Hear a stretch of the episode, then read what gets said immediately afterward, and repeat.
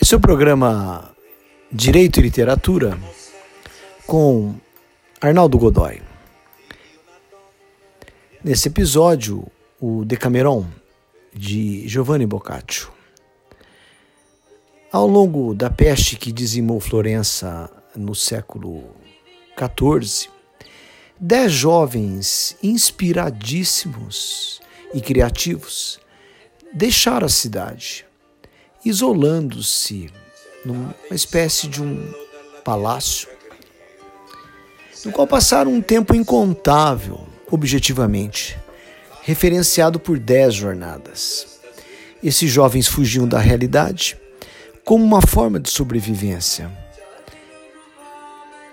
Esse tempo poderia ser figurativamente uma representação ideal de dez dias, de onde o título desse livro atemporal, Decameron.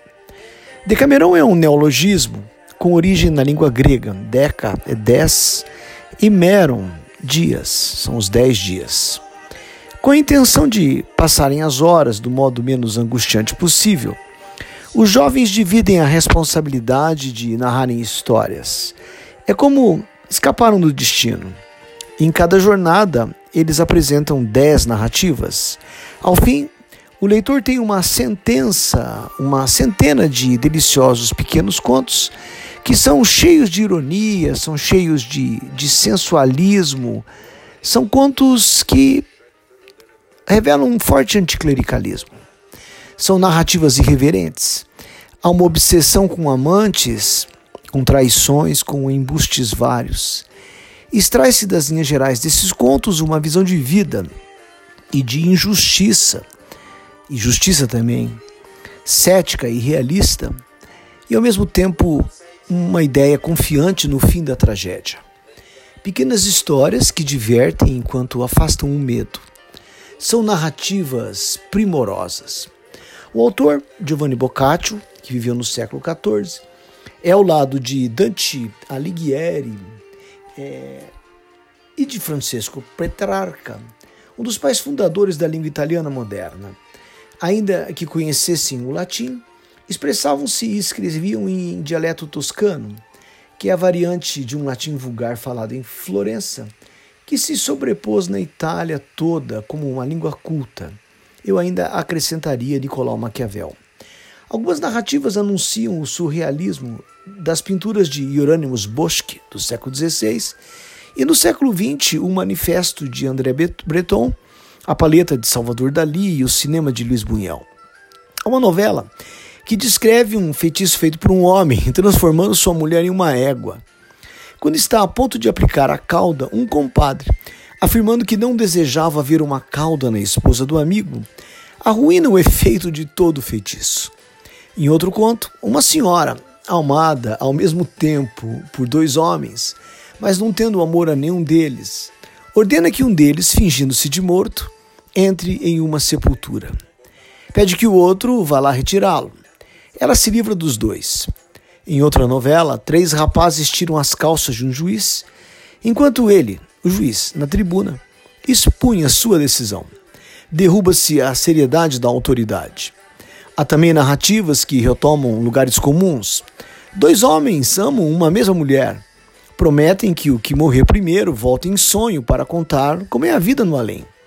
Em outra narrativa, um sujeito ciumento, disfarçado de padre, recebe a confissão da própria esposa. Ela confessa que está apaixonada por um padre que a visita todas as noites. Um marido tranca a porta da casa e deixa a esposa para fora. Não conseguindo entrar, a esposa faz um barulho, fingindo ter se jogado no poço. O marido corre até o poço, a esposa entra em casa e tranca a porta. Em outra narrativa, a mulher de um médico coloca o amante em uma arca, supondo que estava morto. A arca foi roubada por dois agiotas. O amante acorda, havia tomado ópio, e é preso como ladrão e condenado à forca. A empregada da senhora revela o que ocorreu. O amante livrou-se da forca e os agiotas foram condenados a pagar uma multa em dinheiro. Um senhor deu de comer à esposa o coração do homem que tinha matado e que era amante da esposa. Sabendo do fato, a mulher suicidou-se, jogando-se de uma janela. Em seguida, ela foi enterrada ao lado do amante. Há nessas narrativas a lembrança da irrelevância de problemas que em tempos comuns são considerados sérios e intransponíveis. Tudo é objeto de escárnio. Os personagens insinuam que, com o fim da peste, serão pessoas melhores, mais humanas e que terão cuidado com o próximo. Eu duvido. Passado o perigo, retoma-se a vida com todas as suas injustiças e todas as suas inverdades. A peste de Florença não melhorou os florentinos, bem como todas as pestes e desgraças não tornaram o mundo um mundo melhor e mais justo. A memória histórica é muito frágil. Tudo é muito passageiro. Passado o perigo, esquece-se que houve perigo. Rui Castro, nas primeiras páginas de seu último livro sobre o Rio de Janeiro no início do século XX, conta-nos com riqueza de pormenor a destruição causada pela gripe espanhola. Até o presidente da República, Rodrigues Alves, morreu daquela gripe em janeiro de 1919. O carnaval seguiu a tragédia, não obstante tantas mortes. A vida continuou. Passada a tragédia, o mundo persistiu e persistirá como sempre foi. Não nos iludamos, o homem é o lobo do homem.